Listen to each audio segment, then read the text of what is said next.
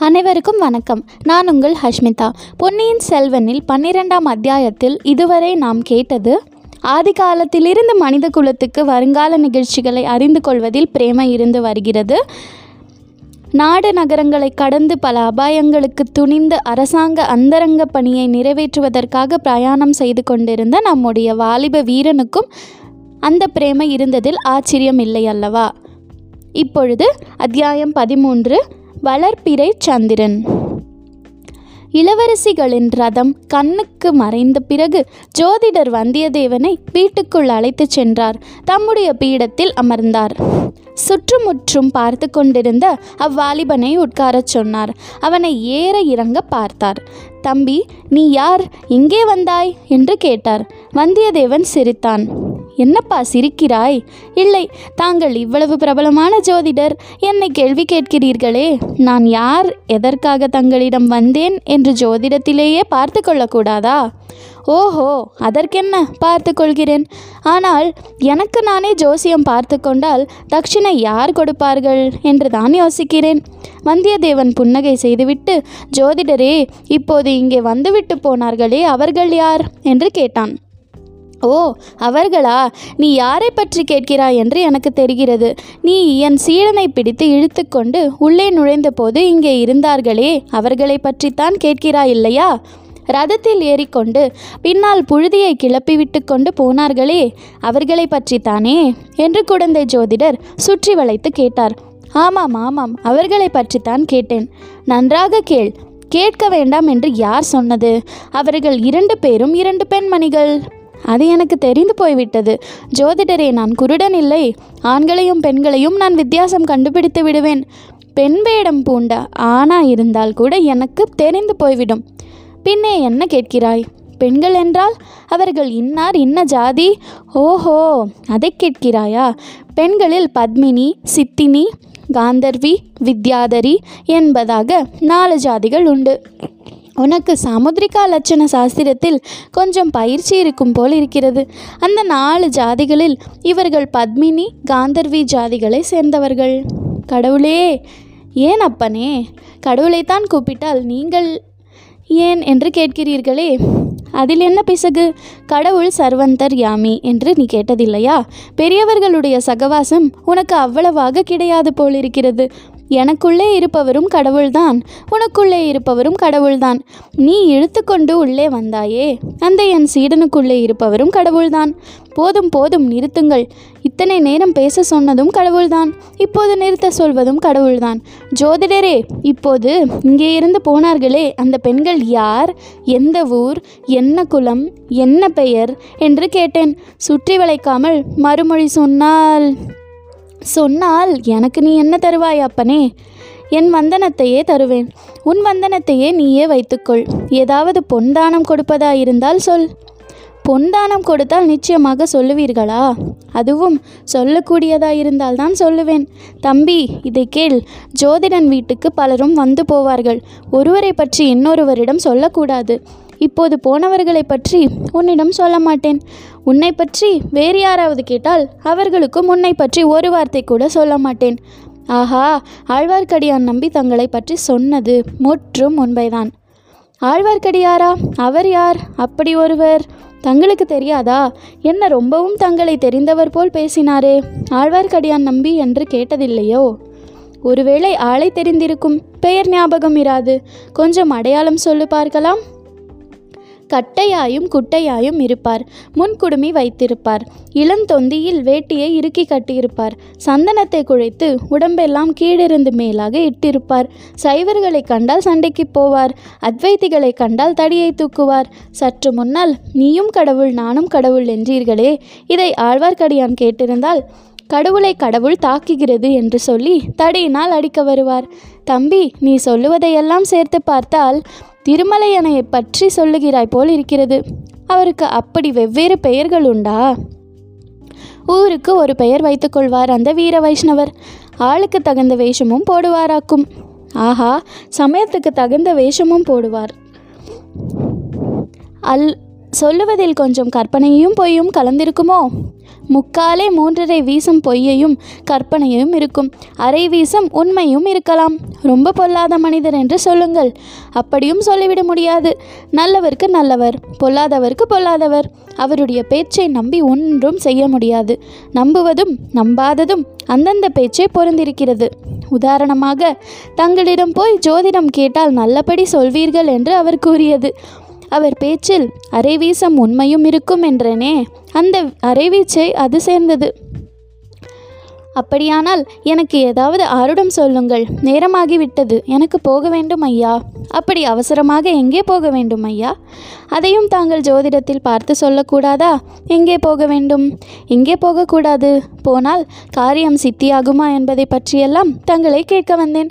ஜோதிடம் ஆருடம் சொல்வதற்கு ஏதாவது ஆதாரம் வேண்டும் அப்பனே ஜாதகம் வேண்டும். ஜாதகம் இல்லாவிடில் பிறந்த நாள் நட்சத்திரமாவது தெரிய வேண்டும். அதுவும் தெரியாவிடில் ஊரும் பேருமாவது சொல்ல வேண்டும். என் பெயர் வந்தியத்தேவன். ஆஹா வானர் குலத்தவனா? ஆமாம் வல்லவரையன் வந்தியத்தேவனா? அவனேதான். அப்படி சொல்லு. தம்பி முன்னமே சொல்லியிருக்க கூடாதா? உன் ஜாதகம் கூட என்னிடம் இருந்ததே. தேடி பார்த்தால் கிடைக்கும். ஓஹோ அது எப்படி? என்னை போன்ற ஜோதிடர்களுக்கு வேறு என்ன வேலை? பெரிய வம்சத்தில் பிறந்த பிள்ளைகள் பெண்கள் இவர்களுடைய ஜாதகங்களை எல்லாம் சேர்த்து வைத்துக்கொள்வோம் நான் அப்படியொன்றும் பெரிய வம்சத்தில் பிறந்தவன் அல்லவே. நன்றாக சொன்னாய். உன்னுடைய குலம் எப்பேற்பட்ட குலம்? வானர் குலத்தை பற்றி கவிவானவர்கள் எவ்வளவு கவிகளை எல்லாம் பாடியிருக்கிறார்கள்? ஒருவேளை நீ கேட்டிருக்க மாட்டாய். ஒரு கவிதையை தான் சொல்லுங்களேன் கேட்கலாம். ஜோதிடர் உடனே பின்வரும் பாடலை சொன்னார். வானன் புகழுரையா? வாயுண்டோ? மாகதற்கோன்? வானன் பெயரெழுதா? மார்புண்டோ வானன் கொடி தாங்கி நில்லாத கொம்புண்டோ உண்டோ? அடி தாங்கி நில்லா அரசு? ஜோதிடர் இசைப்புலவர் அல்லவென்பது அவர் பாடும்போது வெளியாயிற்று. ஆயினும் பாடலை பண்ணில் அமைத்து மிக விளக்கமாகவும் உருக்கமாகவும் பாடினார். கவி எப்படி இருக்கிறது என்று கேட்டார். கவி காதுக்கு நன்றாகத்தான் இருக்கிறது. ஆனால் என்னுடைய கொடியை ஏதாவது ஒரு மாட்டின் கொம்பில் நானே கட்டிவிட்டால்தான் உண்டு. அரசமரத்து கிளைமேல் ஏறி நின்றால்தான் அரசு என் அடியை தாங்கும். அது கூட சந்தேகம்தான். கணம் தாங்காமல் கிளை முறிந்து என்னையும் கீழே தள்ளினாலும் தள்ளும் என்றான் வந்தியத்தேவன். இன்றைக்கு உன் நிலைமை எப்படி? நாளைக்கு எப்படி இருக்கும் என்று யார் கண்டது? என்றார் ஜோதிடர். தாங்கள் கண்டிருப்பீர்கள் என்று எண்ணி அல்லவா வந்தேன் என்றான் வள்ளியரை வல்லவரையன். நான் என் என்னத்தை கண்டேன் தம்பி? எல்லாரையும் போல் நானும் அற்ப ஆயுள் படைத்த மனிதன்தானே ஆனால் கிரகங்களும் நட்சத்திரங்களும் வருங்கால நிகழ்ச்சிகளை சொல்லுகின்றன. அவை சொல்லுவதை நான் சிறிது கண்டறிந்து கேட்பவர்களுக்கு சொல்கிறேன். அவ்வளவுதான். கிரகங்களும் நட்சத்திரங்களும் என் விஷயத்தில் என்ன சொல்கின்றன ஜோதிடரே? நீ நாளைக்கு நாள் உயர்வாய் என்று சொல்லுகின்றன. சரியாக போச்சு. இப்போதுள்ள உயரமே அதிகமாக இருக்கிறது உங்கள் வீட்டில் நுழையும் போது குனிய வேண்டி இருந்தது இன்னும் உயர்ந்து என்ன செய்வது? இப்படியெல்லாம் பொதுவாக சொல்லாமல் குறிப்பாக ஏதாவது சொல்லுங்கள். நீ ஏதாவது குறிப்பாக கேட்டால் நானும் குறிப்பாக சொல்லுவேன். நான் தஞ்சாவூர் ஊருக்கு போகிற காரியம் கைகூடுமா சொல்லுங்கள். நீ தஞ்சாவூருக்கு உன் சொந்த காரியமாக போகிறதனால் போகிற காரியம் கைகூடும். இப்போது உனக்கு ஜெயக்கிரகங்கள் உச்சமாக இருக்கின்றன. பிறருடைய காரியமாக போவதாயிருந்தால் அந்த மனிதர்களுடைய ஜாதகத்தை பார்த்து சொல்ல வேண்டும். வந்தியத்தேவன் தலையை ஆட்டிக்கொண்டு மூக்கின் மேல் விரலை வைத்து ஜோதிடரே தங்களைப் போன்ற சாமர்த்தசாலியை நான் பார்த்ததே இல்லை என்றான். முகஸ்துதி செய்யாதே தம்பி என்றார் ஜோதிடர். இருக்கட்டும் கேட்க வேண்டியதை தெளிவாகவே கேட்டுவிடுகிறேன். தஞ்சாவூரில் சக்கரவர்த்தியை தரிசிக்க விரும்புகிறேன். அது சாத்தியமாகுமா? என்னை விட பெரிய ஜோதிடர்கள் இருவர் தஞ்சாவூரில் இருக்கிறார்கள். அவர்களை தான் கேட்க வேண்டும். அவர்கள் யார்? பெரிய பழுவேட்டரையர் ஒருவர் சின்ன பழையட்டரையர் ஒருவர். சக்கரவர்த்தியின் உடல்நிலை மிக மோசமாக இருப்பதாக சொல்கிறீர்களே அது உண்மையா? யாராவது ஏதாவது சொல்லுவார்கள். சொல்லுவதற்கென்ன? அதையெல்லாம் நம்பாதே வெளியிலும் சொல்லாதே. சக்கரவர்த்திற்கு ஏதாவது நேர்ந்து விட்டால் அடுத்த பட்டம் யாருக்கென்று சொல்ல முடியுமா? அடுத்த பட்டம் உனக்கும் இல்லை எனக்கும் இல்லை. நாம் ஏன் அதை பற்றி கவலைப்பட வேண்டும்? அந்த மாட்டில் தம் தப்பி பிழைத்தோம் என்றான் வந்தியத்தேவன். உண்மைதான் தம்பி பட்டத்துக்கு பாத்தியதை என்பது சாதாரண விஷயம் அல்ல மிக்க அபாயகரமான விஷயம் இல்லையா? ஜோசியரே தற்சமயம் காஞ்சியில் இருக்கிறாரே இளவரசர் ஆதித்த கரிகாலர். இருக்கிறார் அவருடைய சார்பாகத்தானே நீ வந்திருக்கிறாய்? கடைசியாக கண்டுபிடித்து விட்டீர்கள். சந்தோஷம் அவருடைய யோகம் எப்படி இருக்கிறது? ஜாதகம் கைவசம் இல்லை தம்பி பார்த்துதான் சொல்ல வேண்டும். மதுராந்தகரின் யோகம் எப்படி? அவருடையது விசித்திரமான ஜாதகம். பெண்களின் ஜாதகத்தை ஒத்தது. எப்போது பிறருடைய ஆதிக்கத்துக்கு உட்பட்டிருப்பது? இப்போது கூட சோழ நாட்டில் பெண்ணரசு நடைபெறுவதாக சொல்கிறார்களே. அல்லி ராஜ்யத்தை விட மோசம் என்கிறார்களே. அங்கே அப்படி சொல்லுகிறார்களா? கொள்ளிடத்துக்கு வடக்கே சொல்லுகிறார்கள். பெரிய பழுவேட்டரையர் புதிதாக மனம் புரிந்து கொண்டு இளையராணியின் ஆதிக்கத்தை பற்றி சொல்கிறார்கள் போல் இருக்கிறது. நான் கேள்விப்பட்டது வேறு. என்ன கேள்விப்பட்டாய்? சக்கரவர்த்தியின் திருக்குமாரி குந்தவை பிராட்டிதான் அவ்விதம் பெண்ணரசு செலுத்துவதாக சொல்கிறார்கள். ஜோதிடர் சற்றே வந்தியத்தேவன் முகத்தை உற்று பார்த்தார். சற்று முன் அந்த வீட்டிலிருந்து சென்றதும் குந்தவை தேவி என்று தெரிந்து கொண்டுதான் அவ்விதம் கேட்கிறானோ என்று முகத்திலிருந்து அறிய முயன்றார். ஆனால் அதற்கு அறிகுறி ஒன்றும் தெரியவில்லை. சுத்த தவறு தம்பி சுந்தர சோழ சக்கரவர்த்தி தஞ்சையில் இருக்கிறார். குந்தவை பிராட்டி பழையாறையில் இருக்கிறார். மேலும் மேலும் என்ன? ஏன் நிறுத்திவிட்டீர்கள்? பகலில் பக்கம் பார்த்து பேச வேண்டும். இரவில் அதுவும் பேசக்கூடாது. ஆனாலும் உன்னிடம் சொன்னால் பாதகமில்லை. இப்போது சக்கரவர்த்திக்கு அதிகாரம் ஏது? எல்லா அதிகாரங்களையும் பழுவேட்டரையர்கள் அல்லவா செலுத்துகிறார்கள்? இப்படி சொல்லிவிட்டு ஜோதிடர் வந்தியத்தேவனுடைய முகத்தை மறுபடியும் ஒரு தடவை கவனமாக பார்த்தார். ஜோசியரே நான் பழுவேட்டரையரின் ஒற்றன் அல்ல அப்படி சந்தேகப்பட வேண்டாம். சற்று முன்னால் ராஜ்யங்களும் ராஜவம்சங்களும் நிலைத்து நில்லாமையை பற்றி சொன்னீர்கள். நான் பிறந்த வானர் குலத்தையே உதாரணமாக சொன்னீர்கள். தயவு செய்து உண்மையை சொல்லுங்கள். சோழ வம்சத்தின் வருங்காலம் எப்படி இருக்கும்? உண்மையை சொல்கிறேன் சந்தேகம் சிறிதுமின்றி சொல்கிறேன். ஆணி மாத கடைசியில் காவேரியிலும் காவேரியின் கிளை நதிகளிலும் புதுவெள்ளம் வரும். அப்போது அது நாளுக்கு நாள் பெருகப் போகும் புதுவெள்ளம் என்பது காவேரி தீரத்தில் உள்ளவர்களுக்கு நன்றாய் தெரியும். ஆவணி புரட்டாசி வரையிலும் வெள்ளம் பெருகிக் கொண்டு தான் இருக்கும். கார்த்திகை மார்கழியில் வெள்ளம் வடிய ஆரம்பிக்கும். அது வடிகிற வெள்ளம் என்பதும் காவேரி கரையில் உள்ளவர்களுக்கு தெரிந்து போகும். சோழ சாம்ராஜ்யம் இப்பொழுது நாளுக்கு நாள் பெருகும் புது வெள்ளத்தை ஒத்திருக்கிறது. இன்னும் பல நூறு வருஷம் இது பெருகி பரவி கொண்டே இருக்கும். சோழ பேரரசு இப்பொழுது வளப்பிறை சந்திரனாக இருந்து வருகிறது. பௌர்ணமிக்கும் இன்னும் பல நாள் இருக்கிறது.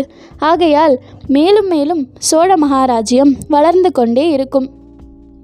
இத்தனை நேரம் தங்களுடன் பேசியதற்கு இந்த ஒரு விஷயம் தெளிவாக சொல்லிவிட்டீர்கள். வந்தனம் இன்னும் ஒரு விஷயம் மட்டும் முடியுமானால் சொல்லுங்கள். எனக்கு கப்பல் ஏறி கடற்பிரயாணம் செய்ய வேண்டும் என்ற விருப்பம் ரொம்ப நாளாக இருக்கிறது.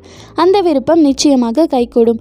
நீ சகடயோகக்காரன் உன் காலில் சக்கரம் இருப்பது போலவே ஓயாமல் சுற்றி கொண்டிருப்பாய். நடந்து போவாய் குதிரை ஏறி போவாய் யானை மேல் போவாய் கப்பல் ஏறியும் போவாய். சீக்கிரமாகவே உனக்கு கடற்பிரயாணம் செய்யும் யோகம் இருக்கிறது. ஐயா தென்திசை படையின் சேனாதிபதி தற்சமயம் ஈழத்திலே யுத்தம் நடத்தும் இளவரசர் அருண்மொழிவர்மரை பற்றி தாங்கள் சொல்லக்கூடுமா? கிரகங்களும் நட்சத்திரங்களும் அவரை பற்றி என்ன சொல்கின்றன?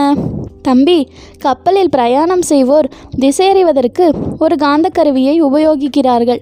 கலங்கரை விலங்கு விளக்குங்களுக்கும் உபயோகப்படுகின்றன. ஆனால் இவற்றையெல்லாம் விட நடுக்கடலில் கப்பல் விடும் மாலுமிகளுக்கு உறுதுணையாக இருப்பது எது தெரியுமா? வடதிசையில் அடிவானத்தில் உள்ள துருவ நட்சத்திரம்தான்.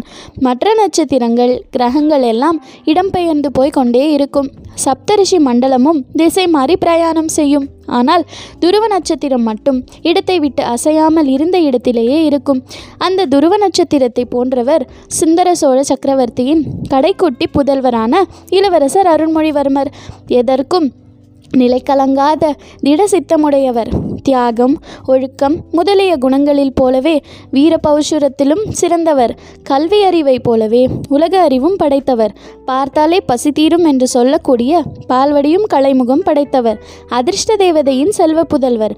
மாலுமிகள் துருவ நட்சத்திரத்தை குறிக்கொள்வது போல் வாழ்க்கை கடலில் இறங்கும் உன் போன்ற வாலிபர்கள் அருண்மொழிவர்மரை குறியாக வைத்துக்கொள்வது மிக்க பலனளிக்கும். அப்பப்பா இளவரசர் அருண்மொழிவர்மரை பற்றி எவ்வளவெல்லாம் சொல்கிறீர்கள்? காதலனை காதலி வர்ணிப்பது போலல்லவா வர்ணிக்கிறீர்கள்? தம்பி காவிரி தீரத்தில் உள்ள யாரை கேட்டாலும் என்னை போலத்தான் சொல்வார்கள். மிக்க வந்தனம். ஜோதிடரே சமயம் நேர்ந்தால் உங்கள் புத்திமதியின் படி படியே நடப்பேன். உன்னுடைய அதிர்ஷ்ட கிரகமும் உச்சத்துக்கு வந்திருக்கிறது என்று அறிந்துதான் சொன்னேன். போய் வருகிறேன் ஜோதிடரே. என் மனமார்ந்த வந்தனத்துடன் என்னால் இயன்ற பொன் தானமும் கொஞ்சம் சமர்ப்பிக்கின்றேன். தயவு செய்து பெற்றுக்கொள்ள வேணும். இவ்விதம் கூறி ஐந்து கழஞ்சு பொன் நாணயங்களை வந்தியத்தேவன் சமர்ப்பித்தான். வானர் குலத்தின் கொடைத்தன்மை இன்னமும் பட்டுப்போகவில்லை என்று சொல்லிக்கொண்டு ஜோதிடர் பொன்னை எடுத்துக்கொண்டார் தொடர்ந்து கேளுங்கள். நன்றி வணக்கம்.